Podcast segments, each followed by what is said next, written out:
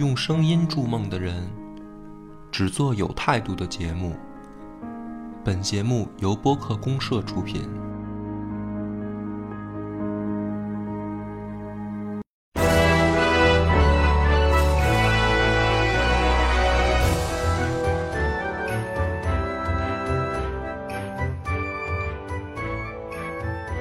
大家好，欢迎收听超级游文化，我是金花，我是恶霸波，来聊聊这个《泰格立志传》。哎，嗯就是日本战国的游戏，对，因为这个三国聊过了啊，这个实际上我们小时候玩的还比较多的一类就是这种战略游戏，其实就是这个呃叫什么？这应该叫日本战国类的这这类游戏。然后这个呃，今天先聊这个《泰戈立志传》。是说句公道话啊，就是因为有一些人还不喜欢小日本嘛，嗯，啊，我也不是说别我玩引战啊，不是，我觉得咱聊这个就是先定定下来这个调儿，对。对对就是我们都是批判的玩的，就是这个这个，不是？你知道我为什么说这话吗？嗯。因为我原来啊，特早之前，就是我还上高中那会儿，嗯。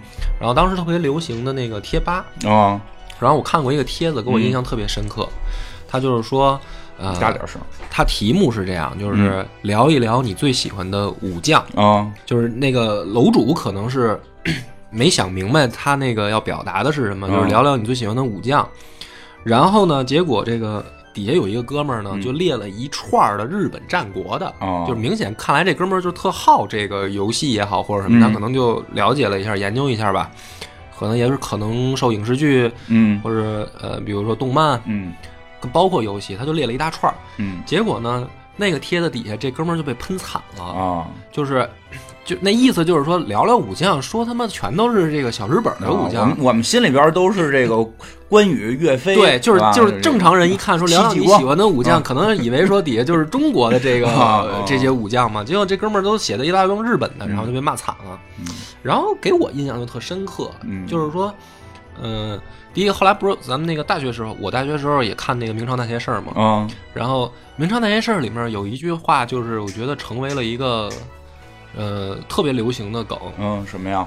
就是他就是说那个日本战国说的挺热闹，然后日本人吹的挺神，又是影影视剧又是动漫嗯。的，说不就是这个几十个县长打架吗？村长，村长，啊，对，几十个村到长。县我就不不太到县，到村吧，啊村长。几几十个村长，然后不就是被广为流传嘛？对对对。大家就是心里面可能还是有那种情绪，就是不能吹日本。嗯，对，我们我们这一会儿别吹啊，本来也没打算吹，而且真的就是提前说一个，这个说到《泰格立志传》，其实就肯定是主人公是这个，呃，开始开始叫这个木下藤吉郎，最后叫丰臣秀吉，确实他对这个呃企图对我国有这个侵略的思明想，明朝的时候，对，确实是有，嗯。呃，这个这个是坏人，对，他是一他是一在我们的立场上来说，他他是一个坏人坏分子呃，。在世界的也是，因为他是发动侵略战争。当然了，这个人一会儿可能也聊到，由于出身的各种问题，这个脑子可能在日本那个地方显得还可以，但是到了世界局面的时候，就是确实是。就显得像小丑，就直说吧，就是像小丑。对对对，有有点搞笑了，然后这个让这个我们跟这个反正是打的是挺够呛，他们对，把他们给打惨了，打惨了嘛。嗯然后这个不是他们国内也因为这件事儿，就是，呃，怎么说呢？完蛋，对对他的这个不管是评价也嗯好，还是说对他的看法，都产生了一些转变。对，就就确实是完蛋了。其实一会儿也会聊到，其实最早他们好像不太喜欢这个角色，这个角色为什么后来又又又被日本人喜欢，也是有一定政治原因的。嗯然后这个就是，所以我们就是聊的一些文化嘛，就是看日本，而且看日本人。咱们聊点游戏，对 还是往轻松了带 聊点游戏，然后我觉得聊点文化也没事儿，就我们了解一下他们怎么弄的。因为我一直觉得是什么呀？哎，就跟刚才你说的似的，其实日本战国真的，你说那个什么竹中半兵卫，有人说七七人夺城或者十六人夺城，对，那你那去那就是个村儿，嗯，那就是城小，那就是城小，对吧？你说搁咱们搁咱北京城七个人，就是七个人你 就跟那个城门你都站不住，前一段热播那个那个《大唐十二时辰》哦然后里边不是说那个有这么一个段子吗？那个那哥们儿是一个匠人，嗯然后说那个他造了整个长安的那个模型嘛，嗯嗯然后不是说被毁了，他特生气，嗯说怎么给我毁了？我要还要把这模型带回到带回到我的国家，我还要照他原样建一个呢。然后然后说官方吐槽嘛，说里边那个伊斯吧，好像叫什么那个小波斯人，说你有地儿吗？对对对，但是呢，你也我可以建个小的。啊，确实人建了个小的后来，但是呢，也不得不说呢，就是他们日本确实在他们的历史文化推广上做的还是比较成功的，是对吧？其实就像刚才你说的，也有朋友觉得哈那些武将怎么样怎么样的，对。对吧？所以咱们其实从这个角度看看这个这个是怎么回事儿，对吧？咱们是研究的心态，对对对，抱着一个游戏，咱聊的是游戏。对对对，所以这个就是小时候，我觉得，嗯，但凡玩游戏的人，啊。不可能没玩过日本出的关于三国的东西，啊、对，就是喜欢玩这类的对吧？嗯，嗯，那那但是呢，它好多三国的东西，比如说光荣嗯。公司做的三国的东西，好多就是为了战国服务。呃，有这种说法，啊。说是三国是试水，然后他实际上是想做战国，对嗯而且确实也是他的出的那个方式也特别逗，是一代三国一代战国，对。一代三国一代战国，对对对。而且都是后来那个战国的那个游戏性会比前一代三国改良的会好一些，改良非常大，嗯。然后三国会做三国类的，一般是做一次新的尝试，对对对。嗯然后就失败了，对。嗯。所以我们就开这个头儿，我觉得我们、我们两个已经够鸡贼的了。这个不是不是，这 心心就是这么心态心心态就是这么想的就是这么想的嘛。然后呢，对，就是你你你是玩的第几代开始玩的泰格立志传》肯定是第五啊，我只玩过第五代。啊？你只玩过第五代啊？啊那我确实老，我从第一代就开始玩了。哦，是吗？啊哇，那你是老玩家了。一代第一代长什么样啊？得，第一代对你讲讲这各代的区别，因为我只玩过第五代。我已经记不清后几代了，啊就是第一代跟第二代基本上是一样的，啊。就是第二代明显就是画面有所提升了。嗯，然后呢，第一代呢，你还只能使这个木下藤吉郎，然后你嗯。就是跟这个日本全地图瞎溜达，哦，呃，然后你不能使其他人，嗯。所以，然后剩下的就还比较正常，都是你给他打，你给信长打工，哦，然后那个你每天接这点任务，就是这个呃买铁炮、买马，然后他们种田，然后哎对，然后那会儿呢，没有像后来的《泰格立志传》似的，就出现了很多小游戏。啊，对，这后来日本这个《泰格立志传》不就出现小游戏吗？比如你对酒馆里赌博，啊，对，或者比如你种田，你得弄一个什么这个这个九宫格的游戏啊跟那儿拼，对对然后你对吧？哎，我特沉迷这小游戏。这个就是他后来，这是他后来的一个思路吧。然后呢，那个之后，呃，战略实际上是跟当时的类似于三国呀、战国类的策略类游戏是一样的。它往后玩就特别策略类了，嗯，你自身能提升的这些东西也都有限。啊，它比较就是前头，你等于前期就是走剧情，嗯然后走走剧情，你想尽办法让自己快点当到这个城主，然后你有两条路，要不然谋反，要不然等他那个发生事件，嗯就这个这个没什么区别。然后是二代跟一代的思路基本上是一模一样的，嗯然后就是画面质量有所提高，然后那个游戏的流畅性什么的会更好一些。那你说的这个是不是还是在 DOS 的时候呃，？对，DOS 的时候，是吧？现在可能 Windows 有模拟的吧，我就哦我我印象不深，应该是 DOS 的年代，嗯也可能是好像二的时候可能是什么 Windows 三点一，就就，听说过这些东西吗？嗯没听说过。对我用电脑的时候已经是已经是 Windows 开始了，这 Windows 多少啊？九八叉 P，九2000八九八98八是吧啊嗯，然后这个三代的时候我玩的不多，我记得三代是加入了这个家族系统吧，就是你你你这个我可能记不太清了啊，反正肯定有一代是这样的，就是你你的这个家里边。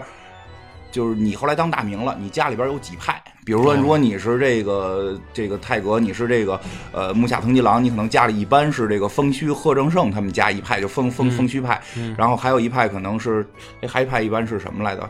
呃，忘了，反正就是就是可能有几派他们会内部有一定的争斗，但是不太严重。他黑黑田官兵卫是吧？对对对，可能没那么高呢，还还没有哦。黑还黑田官兵卫还没有，哎，我想不起来，反正就最早的那那几派人吧。嗯，呃，然后呢，没什么太大用，我记得是没什么太大用。嗯，就是试图做改变，但是还没有对很好的融入到对他的家族体系并没有影响出你需要说，在像咱们之前聊这个，呃，吴这个吴吴国那个三国吴国那篇，不是就是他很多时候就是家族平衡嘛，嗯他并没有做到游戏，就是就是他企图想做这件事儿，但是没太成功。啊，没太成功，然后我记得是是那代还是哪代，就是加入了就开始加入新角色了，就是你可以使一个隐藏角色，是这个柴田胜家的儿子，好好像是啊，就是这个嗯。历史上好像不存在这个人，他他有养子，柴田胜家有养子，就是就是他编了一个什么亲生的，可能是还还都不姓柴田，我我有点记不太清，反正他编了一个新角色，然后你就可以以这个新角色去玩儿，哦，就是头一回加入新角色，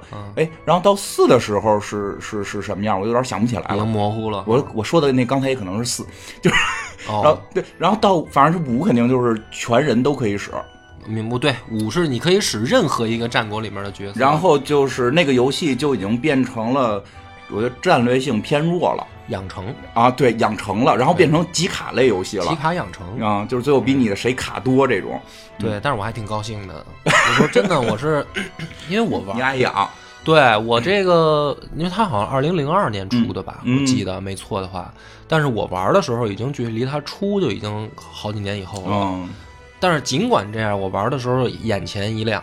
是吗？啊，因为首先第一个就是。我不夸张的说啊，嗯。就是说它的这个游戏的整个的架构啊，对画面没有什么要求，啊，对。因为，它都是画出来的、嗯。嗯人物的立绘，嗯，然后背景什么都是画好的，对，所以就是这个画面到现在看也不过时，嗯，就到咱们这个二零一九年看，它那个啊。画面其实不过时。对，啊，因为它不像比如说咱们玩的那些动作类啊、射击类啊，或者说即时战略类的，你现在再回去玩，你就受不了那你再看那个《古墓丽影》里劳拉的胸，对你就可能不能接受了，对对，但是这种例会的好处就是说它嗯真的不过时对，啊。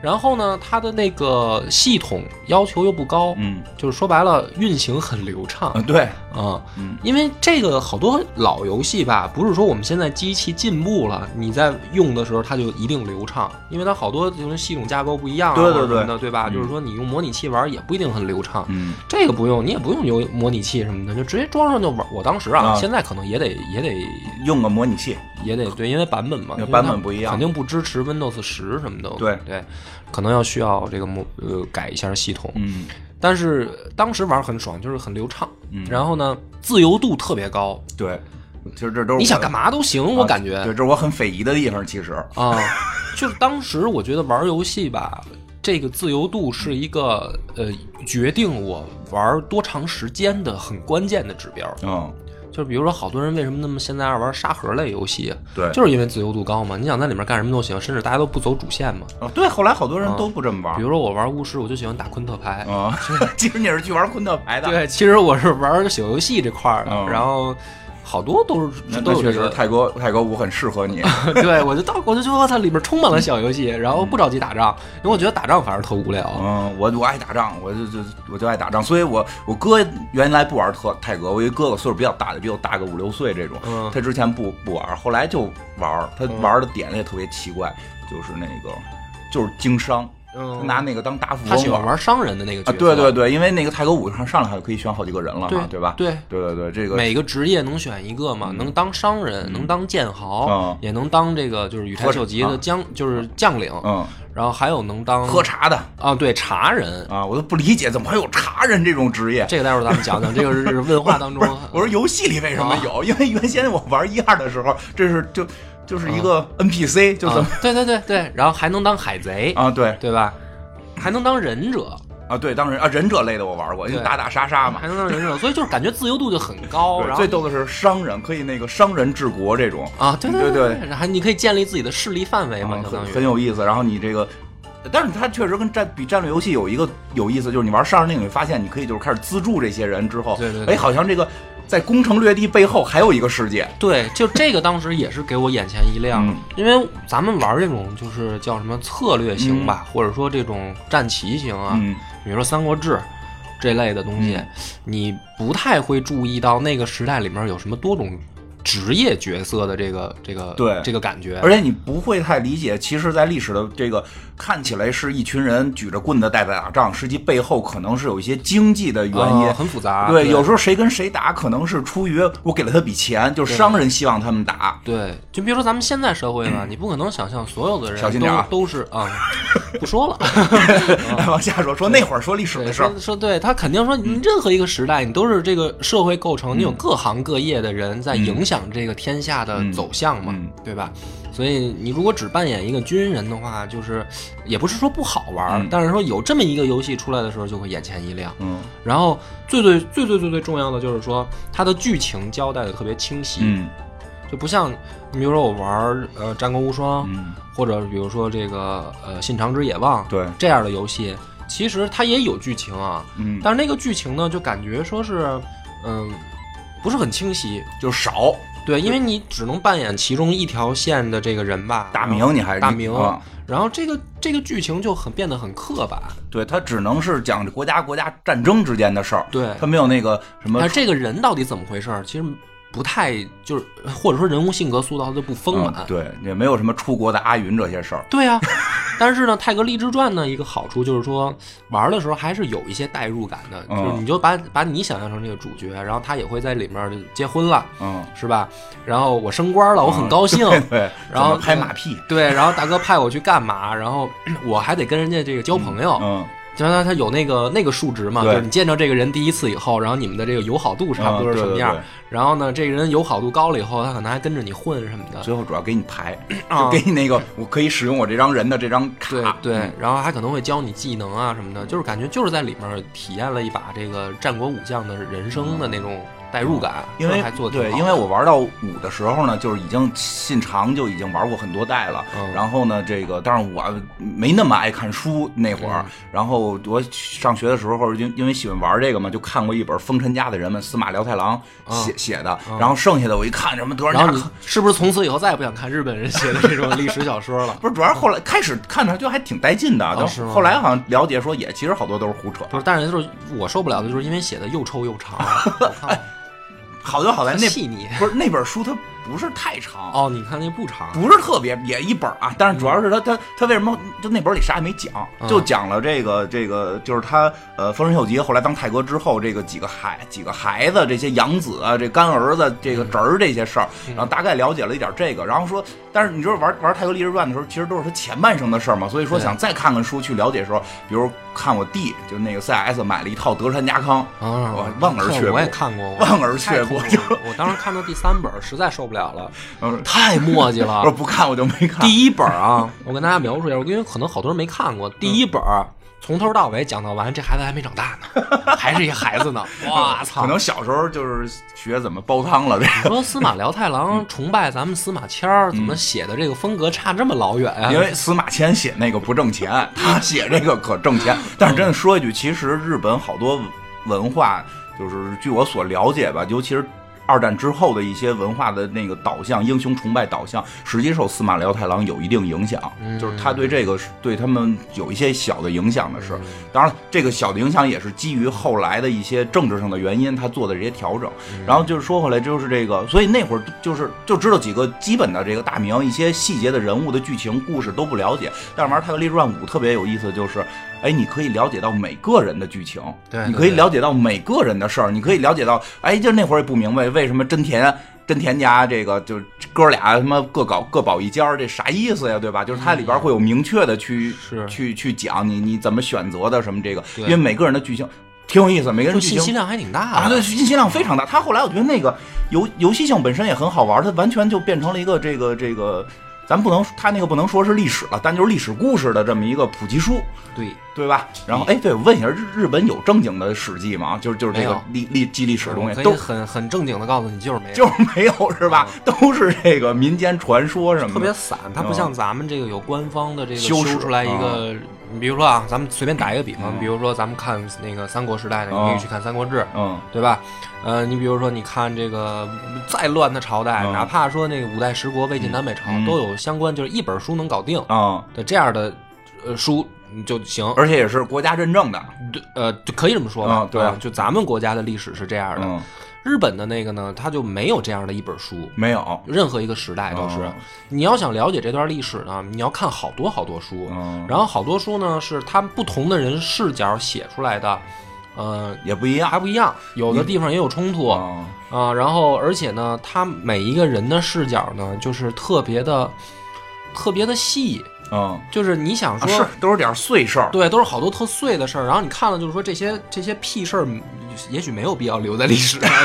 但是也很有意思，因为你玩真田家，我就我一般泰格玩泰格就爱玩真田家嘛，因为比较酷嘛。嗯然后这个真田家的最重要的事儿就是有一个什么，他的这个后来啊打败了，然后这个去去跟他爸去山里了，嗯然后他爸突然你说，哎，我搓出一绳儿来，啊，这绳儿咱们能卖钱。对对对然后他那游戏里边，你每个月那个钱就能涨点儿。说这个叫什么真田节，说到现在日本还在卖这个东西据。说是有啊，嗯这个这个就很有意思。对然后挺挺逗的，对，而且就玩那个游戏还有一个特大的特点，玩的早嘛，就是我想想啊，到到五的时候应该也是大概会有这个机制，这个这个是是五是吧？嗯，对吧？最后就出到五是吧没出六，一直就没出六代嗯。然后这个我玩一二的时候呢，就是比如说，其实任务特简单，就是来回让你买马买枪，买马买枪，嗯就是你你想让。这个信长开心，你就是把自个儿的工资都拿出来给他买买武器，对然后他回来他就啊，你真厉害啊！比如我给你一百贯，然后让你去买武器去，嗯然后那个柴田胜家傻了吧唧拿着一百贯，可能就就买了一把一一百把枪回来。嗯我呢，把自个儿这个五千的工资都掏出来，对对对对对。啊，一下买了啊好几百把枪，然后这信长，哇、你这个很能干呀，你这个。对，这就特有代入感，对吧？我跟你正好相反，哦大哥给我多少钱，我都拿去赌博，然后然后每次都给我一个臭脸，然后我在屏幕下这样，哼，老子才不鸟你呢！啊，我每回都赶紧的，赶紧到城主，然后好谋反揍他。哦 然后这个，但那会儿就开始对，就是哎，特别有意思，就是你对日本的地理开始能有所了解，有点有点，因为你玩战国类游戏的时候，其实就是个地图，你看不出来哪儿有什么，哪儿有什么。嗯，然后那个，比如说像富士山在哪儿，其实也不太容易看出来。就就你了解了，你知道他在哪儿。但是玩玩那个泰格的时候，你要跑到那儿，你就能看到，包括一些他们的民间习俗。我说一特别有意思的事儿，就比如我们跟朋友一块儿去京都玩，嗯然后看着一个十字路口，远处有一个雕像，一个姑娘举把伞。嗯他们说那是谁啊？就是在马路这头说，我就说那那可能是阿云。然后你一过去一看，哎，就是。啊，真是，真是，嗯然后他就是跟那个游戏里边的造型，阿国吧啊阿阿国对，出嗯出云的阿国，然后那个说，哎，就是就是他，一过去一看，哎，真是他就是跟游戏里的造型是几乎是一样的，嗯，然后那个你也会了解到，哎，他们那会儿民间有一个选秀歌星，啊，对对对，就是会比较有意思，包括嗯。那个对于日本的一些地名会比较熟悉，旅游起来会比较方便，嗯。比如他们现在叫福冈啊，那会儿叫博博多，嗯。对吧？但是你现在要去福冈，就是说到博多站，嗯，哎，他们说这也特别奇妙，说本来那地儿一直叫博多，后来就是来那个大明来了，说把这儿就是改名了。改名说改福冈，哦。然后呢，但是呢，博多当时已经商人聚集了。博多不干，但是最后还是没有受过这个强权，然后就改名叫福冈了。但是等到最后盖站的时候呢，商人掏的钱，嗯 盖这地铁站，咱们就叫博多站，就是嗯这就很有意思。包括你会，包括你会了解到说他们哪儿马哪儿出马，嗯，就是因为玩那游戏，你知道，就是给你笔钱，你去买马，开始真不知道，就离最近的地儿买，买回回回的骂你，你把钱，你把自个儿钱拿出来，你也买的不够多，这时候你会发现。哎，你跑到这个远一点，东北的地方，嗯你跑东北的地方是可以买到马的，然后东北的地方马的这个这个数量你就能买的多，你就知道他那边是产马的。嗯然后你要买铁炮什么的，你就得奔这个西边跑，最后是到了这个博多是能买到最便宜的。哎，你还真是不嫌麻烦。我玩都是说，我我我也是碰到这个问题，然后不是每次买的少然后我就不接这样的任务，然后我每次，对我就接那个我能我会的任务，哦然后最后好多任务就是大哥说那个提升自己吧，我说行，我去玩小游戏，我就接这种任务。我都接着去这样的话能够知道，哎，就是说九州四国到底什么东西是特产，也大概了解到那会儿这个铁炮怎么传进去，都他都有那个故事会讲给你，是所以这个还挺好玩的。所以咱们这个讲讲故事了，该嗯，要咱们要没玩过的人听到这儿就就受不了了，啊说你们俩聊这么热闹，到底什么乱七八糟的嗯？对，来讲讲，讲讲吧，就是他是从名字开始啊，嗯。就是泰格励志传嘛，嗯。就是泰格实际上是一个相当于头衔儿啊，官名儿，官名儿，嗯。而且呢，这个泰格呢是只针对这个说丰臣秀吉，因为哦他发明的这个、哦。这个词儿，嗯。呃，什么意思呢？就是说当时日本啊，嗯、在天皇的统治下，但是天皇呢就是一吉祥物，嗯，对，你先介绍一下这个整个日本的一个状况，对吧？对这是这个是什么时候的事儿啊，对，时间呢就是咱们中国的明朝。明朝的时候，咱们明朝的时候，然后正好是日本那时候的战国。啊，就是这个叫什么村长大暴动的年代。对，然后他们呢就出了一个嗯，很具有代表性的事儿，就是将军的这个家里面啊，自己家里面因为呃传位问题，啊这个在中国也很常见嘛。啊然后呢，就掐起来了。啊这个事儿呢，其实挺简单，因为我我专门不能讲太细啊，我专门还有一专辑是那个、嗯可以做讲这个，对我我我的电台里面还有专门一个这个专辑嘛，就是能讲好几十集呢。嗯简单来说呢，就是当时这个天皇不管事儿是一吉祥物，啊，就是好好多年，好好几百年都这样了。对。嗯然后管事儿的人呢，就真正的最高统治者是征一大将军，嗯就是是一将军武职。嗯，然后呢，将军他们家呢，这个哥哥呢生不出孩子来，和，跟嫂子就是反正也挺惆怅吧。嗯。然后呢，就是说有一弟弟在庙里当和尚呢，嗯。说那个反正我也没孩子，嗯。说那个你你你准备啊。还俗吧？嗯，啊。对，再，说一下，就是这个，因为玩这个的时候，早期特别纳闷儿，就是哎，怎么这也是和尚，那也是和尚？啊？对。好像后来发现他们这和尚啥都行，是吃肉、喝酒、睡姑娘，哪个都可以哪个也不耽误啊。所以就是没事儿，大家就当个和尚去。对啊当个和尚，然后说让弟弟还俗，结果弟弟呢还信了，回来还俗。信了什么意思啊？让你还俗你还不信？就应该 应该应该再想想，再想想再想想啊，信了以后回来呢，没过几年，哐当哥生一大儿子，那是谁的呀？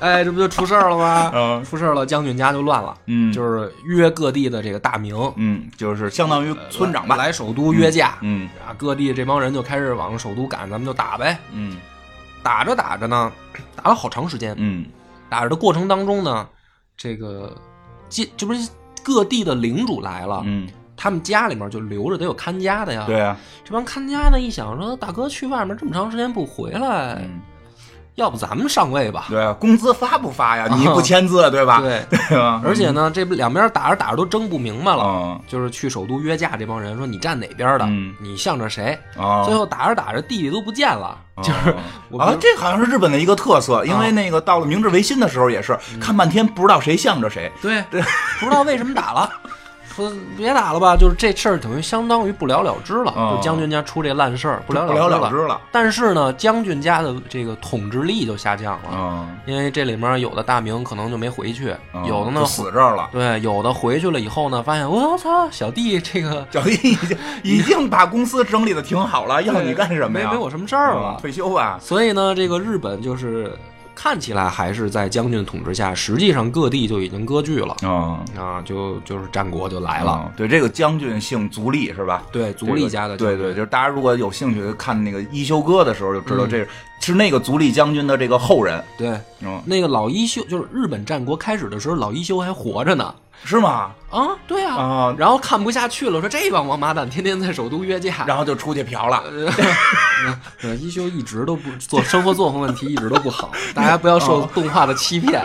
不是动画就看出来了，老有个小叶子在旁边嘛。对对对对，这倒是，你是这么看的？对呀、嗯反正我知就是就是有有歌嘛，什么钟声当当响，午夜嘎嘎叫，对对对。小叶子在洗澡，反正后头就不唱了。别暴露年龄了。你这个好多九零后的朋友根本都不知道咱说什么。反正就是一个大师叫一，他们日本有一个大师叫一休，哎，这一休传说也是天皇的孩子啊，，对对，就是他们这个对很皇子，皇子，皇子，因为这个也是皇，虽然天皇没权利了，但是也争来争去的，对就是这皇子出家了对啊。那会儿一休，这我还真不知道，那会儿一休还活着呢对，就是刚开始的时候啊还没有，就是当时还没有织田信长啊，那就是信长他爷爷那辈儿的嗯时候就开始乱了嘛。对，就乱了嘛。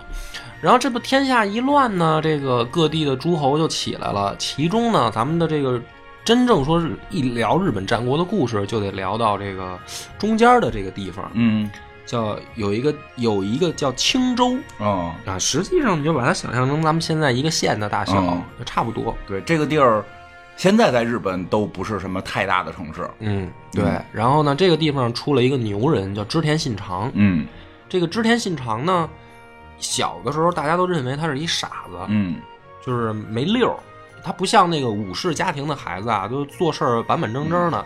就是听着就开始像曹操了。啊啊！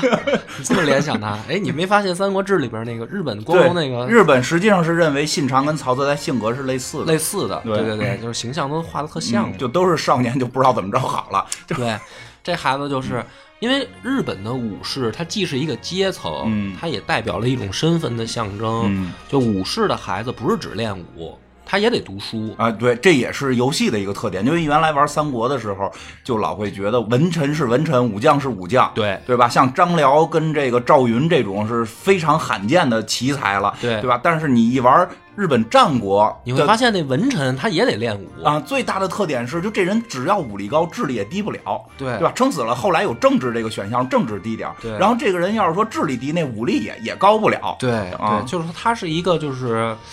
嗯，身份就是说必须都得练的，嗯没有说分文理科这么个事儿嗯啊。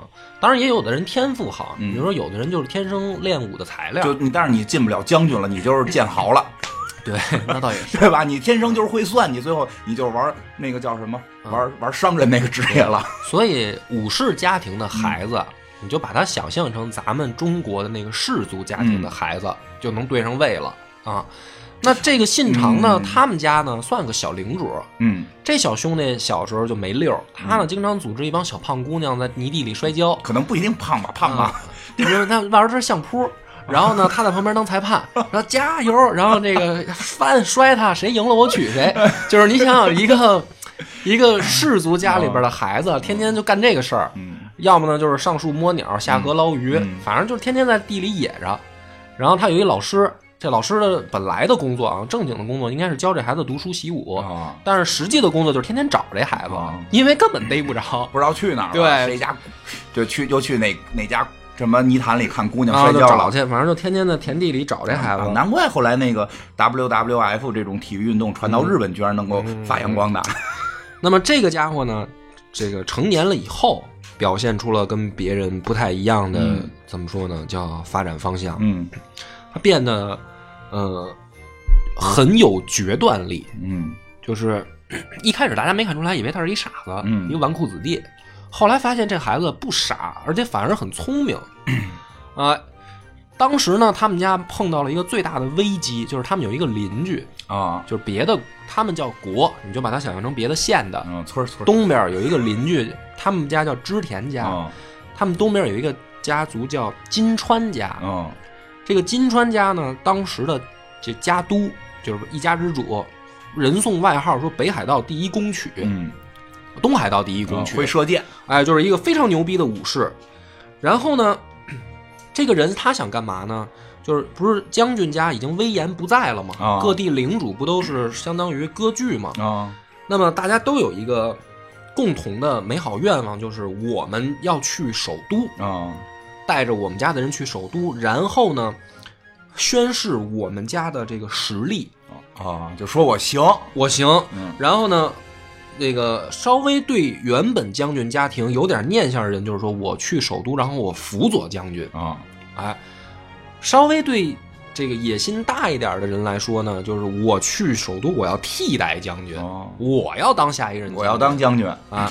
于是呢，这个织田家东边这个邻居啊，嗯就金川家的这个家主叫金川义元，嗯他就有这么一个美好的愿望，啊，这还有个特殊的名词，那就是叫上洛。你看多不要脸，愣啊愣，他们为什么叫上洛？是说就我们这儿去洛阳了。对，就是因为咱们中国有一个伟大的城市叫洛阳，啊让日本人很羡慕。对他们觉得就是洛阳是他们心目中最红最红的这个圣地啊，这种地方，所以就是他们跑到这个，他们那会儿是在哪儿来的？是是去就是京京都他们去京都其实是上京，但是他们提上脸说我们这叫上洛。洛，对，日本人也挺逗的。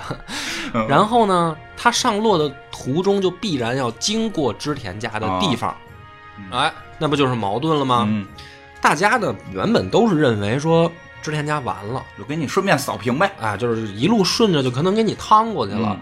但是没想到，这个孩子竟然使出了一招叫奇袭，嗯。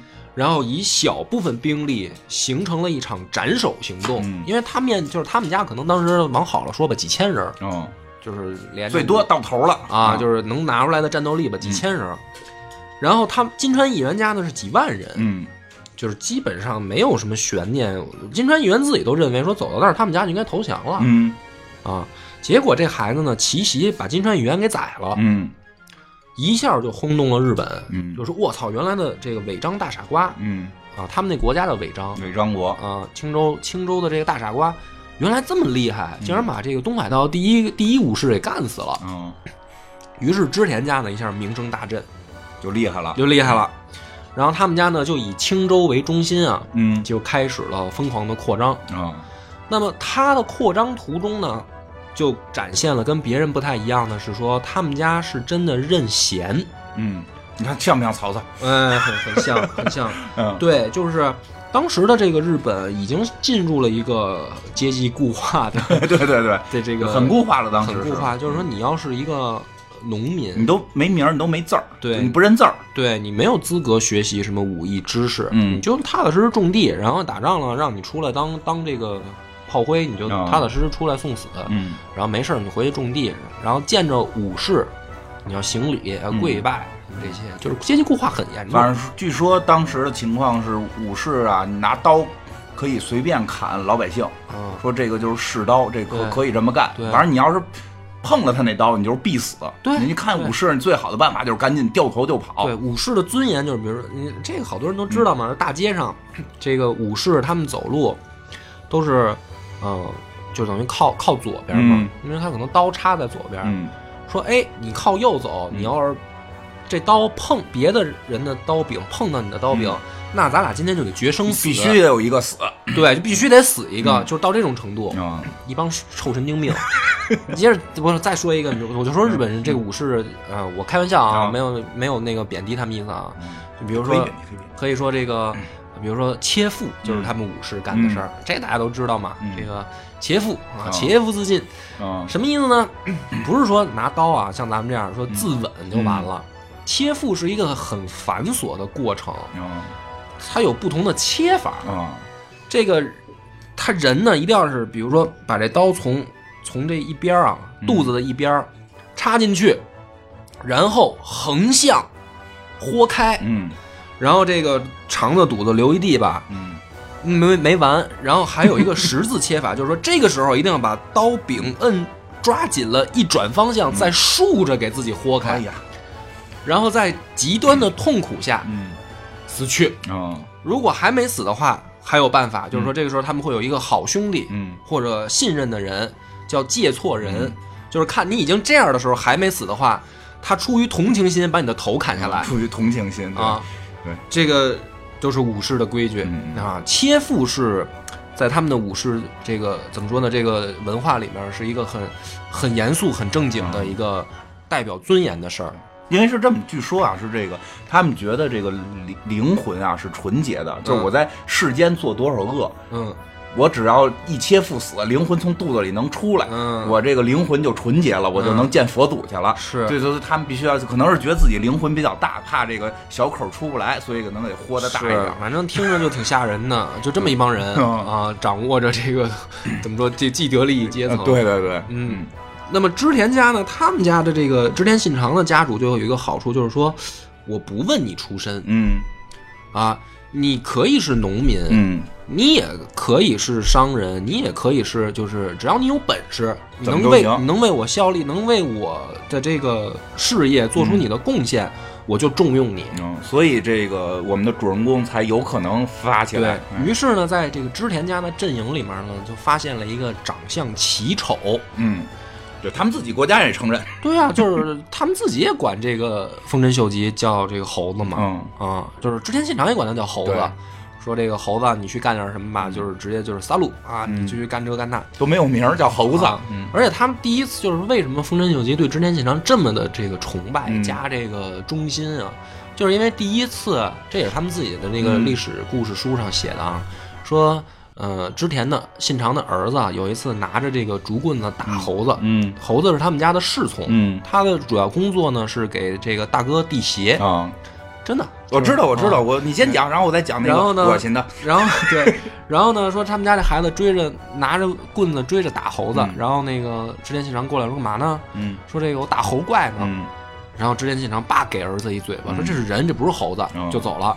有了平等精神了。哎，就给这个猴子就感动坏了，嗯就是说我操，我也我也终于被大哥当人对待什么的。就虽然我叫猴子，但我还是个人。对你就可以想象这哥们儿，反正就是最底层出身，他农民长得还丑，什么本事，大家以为什么本事都没有啊。嗯，对，因为那会儿就是觉得你的阶层不行，你就是没本事，嗯对吧？然后这个就是《泰格励志传》里面真正的主角，啊就是我们能够直接上来就用的，嗯而且故事情节最丰富的，对，就是这个家伙。那会儿呢，说叫木下藤吉郎，其实木下也不是他的一个嗯说该有的姓儿是吧？因为他本身他养父，对他本身他爸是谁不知道，嗯，他妈死了吧知道，但是反正后来就历史上说不清楚，对，说不清楚。他妈改嫁了，他妈改嫁了，改，嗯当然他是等于跟他养父的姓跟他养父的姓啊。对，然后哎，是跟他养父姓还是自己愣起的？他那会儿那养父都不一定有姓吧？是养父的，然后他就到处什么有什么都干过。然后，然后所以他就养父，也就是也是农民，养不起他。对这就这就他不但是农民，就是嗯他们家那个，我看后来记载就有点贫农那意思，啊贫农他。还不是一般的农民，对，所以从从就是连地都没有。就对农民，你好歹也有地耕，那就是他们家是连地都没有，叫农奴，对他们家是属于农奴。对，就差不多就混到这种份儿上了。然后呢，等于是他这个养父跟他亲妈又生了个孩子，啊，对，他就只能弟弟，对，他就只能上街要饭，类似于要过饭，什么当过长工啊然后也还当过兵，当过流氓，啊然后最后进了织田家，负责地协，对吧然后这个民间，我听的民间传说是，嗯，这个信长夜里起夜，然后就得哪儿就尿哪儿，结果尿他一身，啊张着嘴啊尿尿，那有点太恶心了，完完事儿之后，完事儿之后，先生，哎呀，哎，怎么尿着你了，对吧？啊说哎呀，这个什么，人家你就这主主人想尿哪儿尿哪儿嘛。说那就给拖鞋拿来，就哎一给他拖鞋一穿，说哎呦怎么这么热呀？哎，哎，说捂捂怀里了，说对哎说就主人睡觉，就是我我后来一琢磨，可能是尿尿淋的，就是 就是反正就是说主人睡觉，我就在旁边一直捂着鞋，为了主人穿鞋的时候能暖，和。我不知道你什么时候出来，所以我就一直捂在怀里。哎，其实信长也是看到，哎呦就是说有有心人啊。这个甭管长得好不好看，这个人办事儿是一个有心人。对，就是说，你说你再忠诚，再那什么，你想不到你给我悟这个事儿，你这是有有脑子的。对。从那儿之后就开始慢慢的，慢慢提拔他，哎。先从这个小兵儿干起，也是从这个士兵，嗯，嗯。然后变成小队长，嗯。然后慢慢慢慢变成这个后来的家里面也算个武将了，就是嗯。也算给他给他武士身份了。嗯。这个呢，在当时那个时代就是一个呃非常非常难得的，怎么说呢，改变命运的事儿了。就是我变了，我的身份都变了，嗯对，这个就是跨阶级了。我终于有资格切腹了。对你之前切腹都没资格，对，你都没资格切腹，你他妈连刀都不许有啊，对对对吧你只能有一个木头棍儿。对，就是你出去打仗，你是拿这木头棍儿，上面有没有枪头都不一定。啊，对，其实真是那会儿打仗，说实际上说都没钱，真是村里打，大家就是这个竹竿儿就出去了。对啊啊，这个你武器得自个儿备制，对嗯制制备嘛，对吧？而且这个就就说他当后来当武将，这也特别逗。我觉得这个这个藤吉郎这位同志确实是在这个我觉得大事上。那么回事儿，对对对吧？因为后来有些决定，我觉得是智障的行为，嗯但是他在于这个人际关系，在于这个办公室。对对你把你把这东西弄到办公室里，我觉得会做人，我的天哪！就这个人，我跟你讲，这个人就是这个。情商高当然是吧，我办公室里出现这种人，我会很讨厌的。啊这个人马屁拍到了极致。就刚才说给信长误写这个，不是他不光是，就是他不光是拍马屁，嗯而且他会在这个同事当中变成一个就是说搞笑的那个角色。那本身是一搞笑角色，拍老板马屁，哎，活儿干的都行，嗯。对吧？对。这个，哎，他当武士之前建的那个城，还是当武士之后？当武士之后，当武士之后。你说一夜城啊，对对对。啊，那他改名呢，是先建的城，后改的名儿。呃对，啊，对吧？你就讲讲那个建城的事儿。建成就是说，啊不是，咱们先讲他结婚吧。啊结婚这个也先讲挺重要的结婚对。嗯。就是他当上武士以后呢，他就一直有一个愿望，嗯。他看上了一个家里面的小姐，就是一个哎呀。武士家的小姐，这个姑娘叫宁宁。嗯，然后呢，狠角色，那就后来的狠角色，嗯就有点咱们汉朝吕雉那意思，非常厉害，这个人。然后呢，他就跑去跟人家求婚，嗯就是说我我现在一定能干成一番事业，帮着主公、啊，哦就是请把这个宁宁小姐能不能嫁给我？后来宁宁一看，她头上五彩祥云，对，哎，真的，你看像不特别像咱们那个汉高祖刘邦要的特别像故事，就是其实挺有意思，就是我们在听这故事，就是怎么讲，就是战国的故事，好多感觉都是我们古代故事的翻版。对他们现其实我觉得，因为有他们可能现实生活中也会学一些。嗯，嗯是，反正这个结了婚以后呢，就等于呃，我们玩游戏的时候也会感觉，就小日子这个走起来了啊啊！但是你感觉你就可以停留在这儿，已经是个武士了。对，就是因为那游戏里面还说说，哎呀，你看咱们家现在都变了，啊 就是他不是有那那个场景吗？对，就是你回家的时候，原来是一个特别破的，然后也没有人。对对对然后这回你再回家，哇，是个屋子了，是个屋子然后个特别漂亮的姑娘然娘。后姑娘说那个饭都做好了什么的，就是说哇，然后那个那个游戏里也是木藤吉郎特别感动，说我他妈终于有家了。就是嗯你玩的时候你也觉得说，哎，是这个人的命运改变了。，对，然后他今后他打开了一扇新的大门。嗯然后呢，就是你说的那个，咱们就讲他一夜筑城那个事儿。当时呢，织田家跟这个北边另一个家族叫斋藤家打仗，嗯然后呢碰到了一个很棘手的问题，嗯。就是他们的前线作战的地方需要修筑一个小的堡垒，啊就是你你得有一个怎么说呢，叫据点吧，嗯或者前沿阵地，嗯，你得修筑一个防御工事。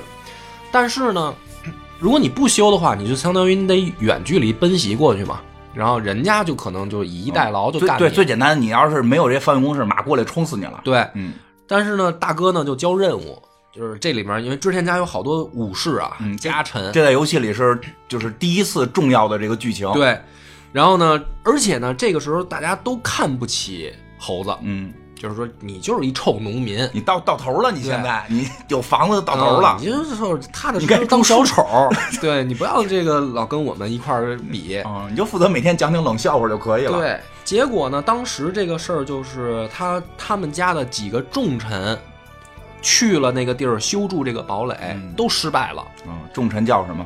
有柴田胜家啊啊，有什么佐佐成正什么嗯这些人嗯，反正柴田胜家反正很重要。嗯，嗯就咱们就说柴田胜家吧，就是去了以后也也干不成这个事儿。然后呢，大家都说这个就是一个不可能完成的任务了，就是主公咱们就换一个思路，你说有没有什么别的办法？去别的地儿筑城啊或者去别的地儿，或者咱们要不别打了，对，要没人敢说。嗯然后这个时候，猴子站起来说：“我要去试试。哎，”你看这个故事就是很精彩，有转折。那果不其然呢，大家都就是就骂他，嗯就是说你他妈没大没小嘛。对啊我们都干不成的事儿，你觉得你能干成吗？啊我们 VP 都没谈来的生意，你一个 小业务员你就去谈？对，那这个时候呢，大哥也是这个说让他试试，嗯就是有这种大哥的领导的魅力嘛，就是说那又怎么了？就是你们反正也干不成了，对啊，对吧？那你让人试试呗。但是就是说你要是你要是弄不好回来，小贼你等着呢。军令状死去吧，是吧？对，嗯然后猴子就去了，去了一看，就是说这个地方离敌人的阵地啊距离很近，那你在这儿施工呢，你可能就需要时间嘛。嗯你这个呃，咱们说小堡垒也好，或者说小据点，你搭好，你怎么也得有个两三天时间。嗯，对，其实那个正经说，肯定不能称之为堡垒了啊，就是这个，就相当于我们哎，我们古代打仗的营寨、安安营扎寨。对，啊，你可以想想，柴田胜家连个安营扎寨都做不到，就是说你这边正建着呢，可能人家这个呃骑兵过来就给你破坏了，哎对然后你就白干嘛。嗯所以呢，你又不可能一边建造，然后一边跟人打架，你兵兵力不够啊，兵力也不够，就这是一个难题。然后呢，猴子就想到了一个好办法，就是第二天的时候，敌人惊奇的就发现他们那边的营寨已经建成了嗯啊，一宿觉就成了。啊，就是一夜的功夫没注意，嗯那边营寨就建好了。那他想了一个什么办法呢？他就发现说啊，说我们如果把这个材料拿到这个地方来，首先小兵儿背过来，嗯然后现组装，这个时间肯定就很长。他说我们可以提前呢，在这个河流的上游，把这些比如说木头桩子也好啊，什么这个呃该组合的这些东西，先在上游就做好了，做出一部分零件来做，出对像快速这个乐高似的，哦就是已经弄成零件儿，然后呢顺着水流拿竹筏子把它漂到我们现在要建营寨的这个位置，然后咱们夜里面把这个零件儿一组装啊，就成了。就行了。比如说原来你可能那个建一个篱笆，你可能一根一根木头插、哦是吧？一根一根竹子插。一排一排这，回咱们直接做好成墙一个、哦一个小小墙，嗯然后顺着竹子飘下来，然后咱们直接把这墙就往那儿一立，哦，然后咱们就这不就快吗？他就这个办法，就等于把这个营寨就造好了，嗯然后就回大哥那儿就交任务。嗯，哎，据说他是这个那个城叫墨雨，啊呃，就是还有名字。啊，据说这个城建的时候，他就是因为他以前当过小流氓嘛，嗯所以他就找了一些流氓朋友。对，在上游找了一些这个流氓哥们儿，就是帮我忙啊，这些流氓哥们儿后来也成了他的左膀右臂。成了他的家臣。啊对，就是都是很日后很重要的人物，嗯风须贺小六嘛，啊，对对对，风须贺小六，就是其实是个土匪出身，对其实也是就是他山贼啊，他 对你你把土匪分得很细致，对，就是山贼，就是因为还有海贼。他利用了就是原来这，其实这些武士不会利用这些玩意儿，对，武士就是脑子就比较直接就接，干呀，就干，要不咱们就是刚啊兵法什么的，就是没有功夫给你弄这些匠哎呀人的事儿。你讲到以后再说他们那兵法吧，他们那兵法可真是太傻了，对对对，哎，反正就反正就是这城一夜就建成了，嗯，这个成功这了。主公的任务完成嗯啊，很高兴。回去以后呢，这个家臣也都刮目相看，说：“哎呦，这个猴子还真有点儿，有点儿机灵劲儿。”嗯啊，完成了一个任务。就在游戏里边，从这之后你就能带兵了，不光是买马、嗯买炮这点事儿了，你就能够统兵了，嗯对吧？所以就为他人生下一个节点造成了一个准备准备。嗯嗯，但是呢，这个时候还有一些小插曲，比如说呢，他也交到了呃，就是故事上来说啊，交到他这个职场当中的好朋友，嗯就是前田利家，嗯因为别的武士都瞧不起他，哦这些家臣啊，就是都瞧不起他。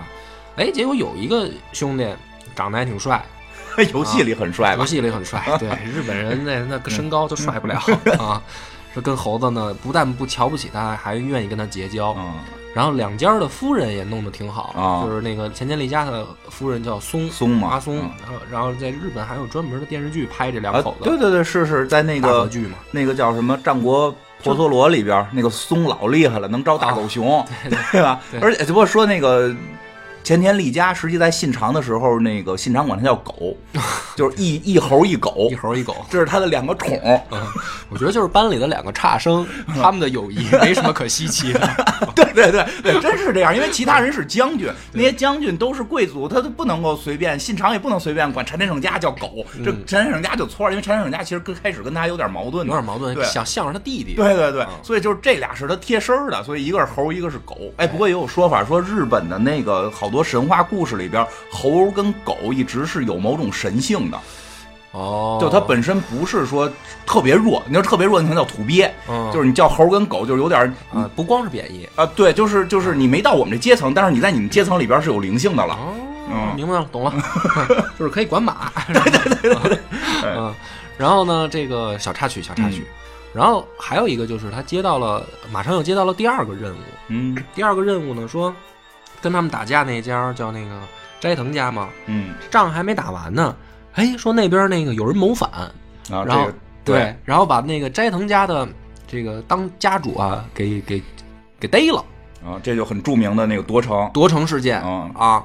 然后信长也挺吃惊的，说什么人啊？说在他们家还搞了这么一个事情，而且据说是呃有各种版本啊啊，就是往多了说吧，就说十多个人啊，对，多的是十来个人，少的时候六七个人。把这个城堡就给控制了啊，就是有信长说：“我操，我这边好几千人都干不成的事儿。啊然后那边有一个家伙带着十多个兄弟就把这事儿办了，嗯说此人有两把刷子，能不能这个招降过来？嗯，啊，就去了。就是找人说谁谁可以，然后猴子又报名嗯然后，说猴子说我主公我试试。嗯那么这位带着十多个小兄弟把主公给给拘了的人呢，叫竹中半兵卫。哎，对对对，嗯，这好像还有个还有个短的名字，还有个短的名字，对对。叫什么竹中重治。啊，对对对对。啊，嗯都是这一个人。都是一个人。嗯。然后此人呢，据说号称在日本战国时代的这个版本的诸葛亮。哎，对啊，还有，但是很神奇是诸葛亮、郭嘉、周瑜的融合体，啊，对对对，就是相当聪明，玩脑子这块儿的。嗯，而且呢，死得早，嗯身体不太好。这这块随了郭嘉了，反正死死得早。这哥们儿长得还挺帅，啊，就是随随唱周瑜嘛。说他小名叫雪姬，嗯。就是白。哎啊，哎呀，白啊，反正就是一个娘们儿唧唧的人吧。然后这个，日本朋友真的得急了，估计 反正反正他们没有日本人听不懂中文听不。懂中文，这占了便宜了。然后呢，猴子就去了。猴子去的第一天呢，这个竹中半兵卫还没等他说话呢，嗯就是刚迈进来，站他们家门口，就说出去，嗯然后猴子就走了。然后第二天又来，然后竹中重治还说出去，又走了。后第三天还来，下雪了吗？对，然后这这个也没有两个兄弟在后面骂骂 骂骂咧咧的，对，然后这个竹中重治就觉得说，这人别看长得其貌不扬的，但是呢，有一股这个淳朴劲儿嗯和一种执着，嗯那就是说聊聊呗，嗯就是你想干嘛呀？嗯说那个我是呃织田大哥派我来，说先生愿不愿意去我们织田家效力啊？嗯结果呢，没想到一个神转折啊，就是这位号称日本版诸葛亮，就是说想了想说，反正我也不想在斋藤家混了，嗯，我可以去别的家服务，对他那个城读完之后还人家了。还给他主公了。他说只是告诉主公，你可别瞎玩儿，对看没有，哥就能把你给办了。对，就是你别牛逼，你这个这是不是什么这个了不起的？对，然后我还堡垒还，对我还还给你，但是这那主公还能用你。对，就就他妈让人开了，对，就就没工作了。然后呢，说反正我也没事儿干，说也行。但是，但是我不想跟织田干。嗯说你在织田家是什么什么角色呀？嗯这个猴子说我我是家臣啊，啊，对啊我我也是武士啊，我是武士啊嘚我是武士我也是武士。嗯说那就行了。说那这样吧，我跟着你吧，嗯，就家臣有给你当家哎，臣。我给你当家臣，因为你也武士就有，嗯其实也有资格，就是我也有自己的小弟，对啊因为小六后来就是对对对就是最最早他的家臣嘛。然后呢，猴子就有点惊了，说：“我这。” 我刚才吹这牛逼，其实其实我在我们家这地位真不太行。说那个，说那我回去问一下我大哥有有没有行哎啊那个有嗨抗，我得得申请一下。对，就是我他妈我也没钱给你发工资啊！说这我自己这工资将将够。嗯说那我回去问问我大哥，那说行啊，嗯你去打听打听呗。嗯回去呢就问大哥织田信长，嗯信长呢就是属于那种。我问你的家臣不就是也是得听我的吗？对啊。就是没必要弄这弄这屁事儿，嗯。就是反正过来就行。对，都都整个公司股份都是我的，啊怕你这个。说没事，那给你涨点工资，嗯 你 你给他也发份钱，然后来咱这儿效力吧。嗯等于这就是第一个家臣。嗯，对，哎，这是你说这个也是，就是实际上那个玩游戏里边也是，就是竹中半兵卫那个钱是从你的钱里走，对对对，他不是信长给发钱，就是他要涨工，就是你给他涨工资，你自己那工资就会少一块儿，对吧？你得考虑，就是哎，挺其实傻缺的，没封地。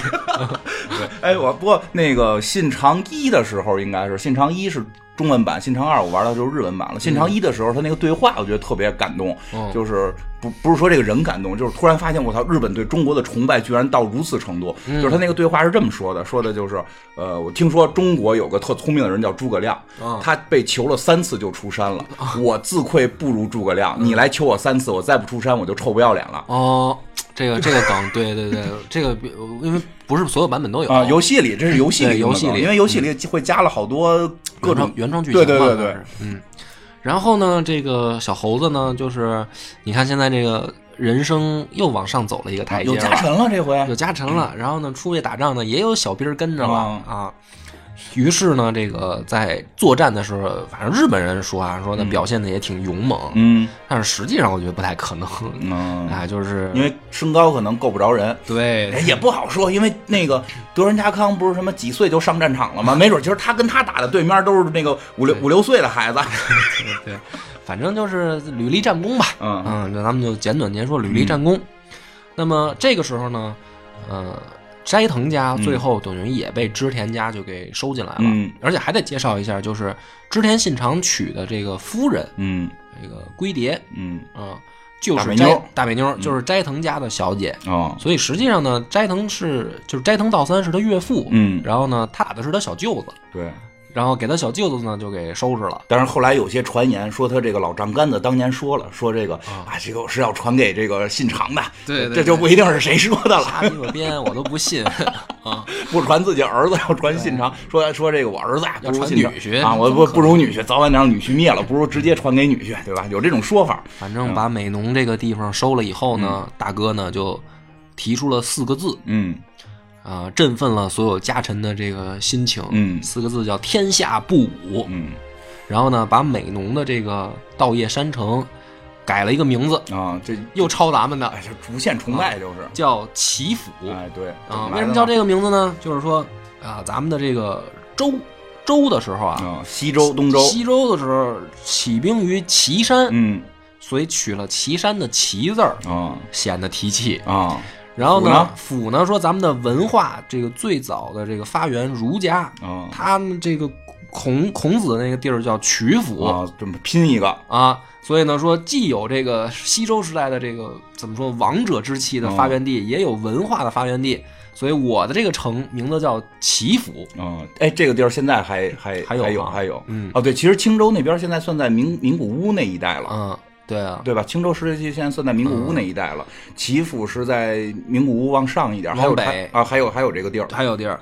然后呢，改了名字以后呢，就要解释什么叫天下布武，嗯这有多个版本啊。哦我们解释一个就是比较流通的，嗯，就那个布得先解释哪个布布就是布衣的那个布，布制的布。啊，布就是一块破布的布，对，嗯，说我们要用这个强大的武力统一日本，嗯然后威慑各个地区的大明，嗯然后我们用武力震慑他们以后，让天下迎来太平，啊，就是信长的大治。所以另一个游戏的系列叫《信长的野望》，野望嘛这就是这个这这个咱们就这期的这个这对，回头再就下肯定是下期了找机会然后这个叫什么？这个天下对吧？天下所以这个就是。呃叫什么？后来李连杰啊什么的去刺杀的时候，人就说天下，对天下，这也是跟中国学的，一看就啊，因为那个时候咱们的概念也是天下，对，就是要统一才能太平。对嗯，然后呢，家臣们都很振奋。他说：“那咱们怎么实现天下不武呢？咱们第一步要干什么呢？”嗯于是织田信长就说出了那两个字：“上洛。嗯，又上落了。上洛。那么大家都说：“哇，大哥果然有大志啊！这个我们要把这个金川家没干成的事儿，我现在我们要干成了。嗯那么他们家上洛的时候呢，也有这个路过别人地盘儿这个问题。嗯呃，首先呢，挡在他们家西边的，就是简短截说啊，有两支势力，一个叫朝仓家，嗯一个叫前景家。嗯，然后呢，这两家呢还是同盟关系，而且是几代人世代同盟，交情。秦晋之好这种。对，就是谁要是打其中一个，另一个肯定来帮忙嗯啊。这个人多力量大嘛，嗯，是吧？那怎么办呢？怎么办呢？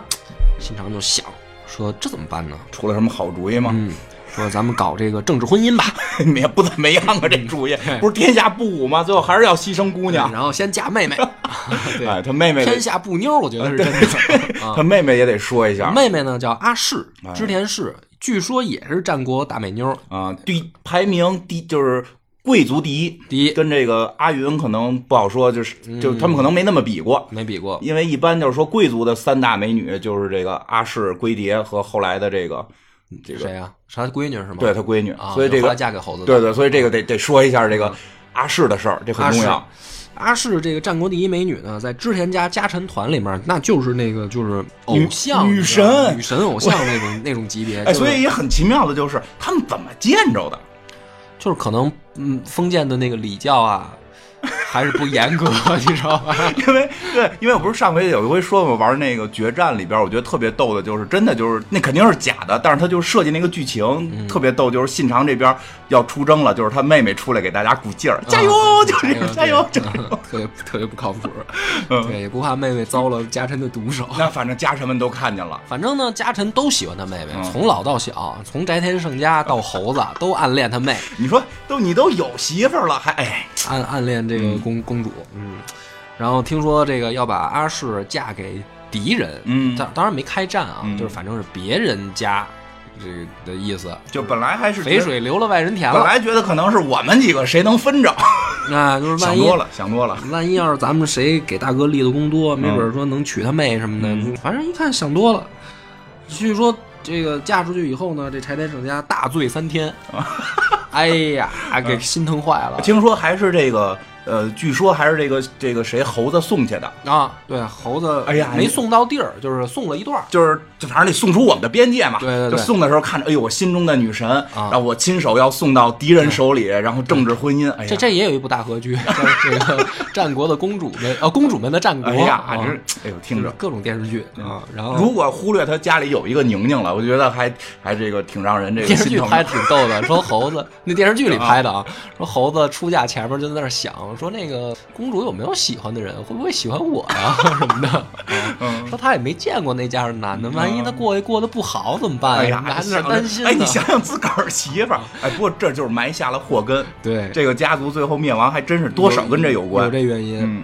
然后呢，这个政治婚姻呢还挺顺利，啊。就是前景家呢就帅。接受了，太帅了，嗯。说，然后两口子呢就是阿世变成了政治间谍，嗯就是经常把这个消息传送给织田信长，然后呢就是说心里面还是向着哥哥的，嗯，实际上在那会儿，他们这个家族概念特别强，好像嗯是吧？挺强的。嗯。于是呢就发生了一件这个大事儿，嗯，就是信长就觉得说，那我们眼前的道路就平了。对啊，啊，我们就等于没有人在应该能阻拦我啊。们上京了嘛，上路，嗯，小舅子，哎，对，小舅子嘛，就是你跟那个朝仓家，嗯，是同盟，嗯。那你跟我也是同盟，对，对吧？都同盟了呗。那，都同盟了，然后我从我小舅子家的地盘过，那你也不可能嗯。找事儿了呗。对啊，结果呢，就是开始联络这个京城，嗯，正好呢，京城还出事儿了，又怎么了？说这个将军，呃，将军当时上一任将军死了。嗯。啊，上一任将军说这个被手下小弟反水，啊，逼宫是那个啊玩剑的，玩剑六把剑插地上让人砍很也很酷啊，听着这个剑豪将军啊，就玩剑特别叫足利一挥吧，足记不清利义辉，啊，记然后不清，就反正来回来去那几个名说很酷，然后那个没人能近身，然后这人特别爱玩剑，就谁过来就哈一刀就给对方砍成两半儿，对，但是那个剑会崩刃儿，最后六把剑刃儿全崩了，然后他把所有自己的收藏的宝剑都拿出来插地上，然后轮着使砍人。啊，就就砍死，就是砍坏一把，再拔一把，最后对。后来可能索伦那个形象是叫索隆嘛，啊索索隆那个形象跟这儿来的，六刀流，嗯。然后最后这个将军死了，嗯。死了以后呢，就他弟弟叫足利义照嗯，这个就不太行了，也从庙里出来了嗯啊，也是后来从庙里出来还俗，说那哥哥死了呢，我得这个得把我们足利家的这个大任担在肩上吧。嗯传下去结果呢，这不是反贼作乱吗？嗯就没地儿待，啊，都没地儿待了，没地儿待了啊。然后呢，就说那怎么办啊？就是往这个前景、朝仓他们两家这儿跑，嗯跑到这儿来了先。跑到这儿呢，这两家好像不太待见这弟弟，嗯也不是说不接纳啊，反正呢，就是他弟弟的愿望是你们借兵给我，我得回首都啊，我还得当将军呢，啊，你们得保着我回去干啊！跟这个我这个反水的小弟，这两家呢就觉得说，那这亏本就亏大了，我们也不想去。结果正好这个时候呢，这个足利义昭有一个小弟叫明智光秀，嗯明智光秀呢说，我听说啊、就是东南面有一个崛起的新的大名叫织田信长，野心挺大的，而且也有上洛的这个想法，说要咱们搞联络一下，没准能成。将军呢，等于就跟织田家联络上了以后，嗯。发现一撇即合，啊，于是呢，织田家的这个上洛大计眼看就要成型了，嗯。保着这位呃小将军天时地利人和都有了，回到京都，登上大位，织田家就能实现他们的天下布武了。嗯。但是呢，这期节目到这儿也就差不多了，看来咱们还是一期搞不定对搞不定，还这这，我觉得这也能够聊个争取两期搞定，争取争取争取。不是，那你聊完他，你不聊信长吗？来吧，来吧，就能聊多少？因为这简单，这个不用提前准备，是这太熟了，这个对吧？行吧，那就是泰格至少还有一期，至少还有一期，嗯好吧？那么今天的节目到这儿结束，感谢您的收听。拜拜。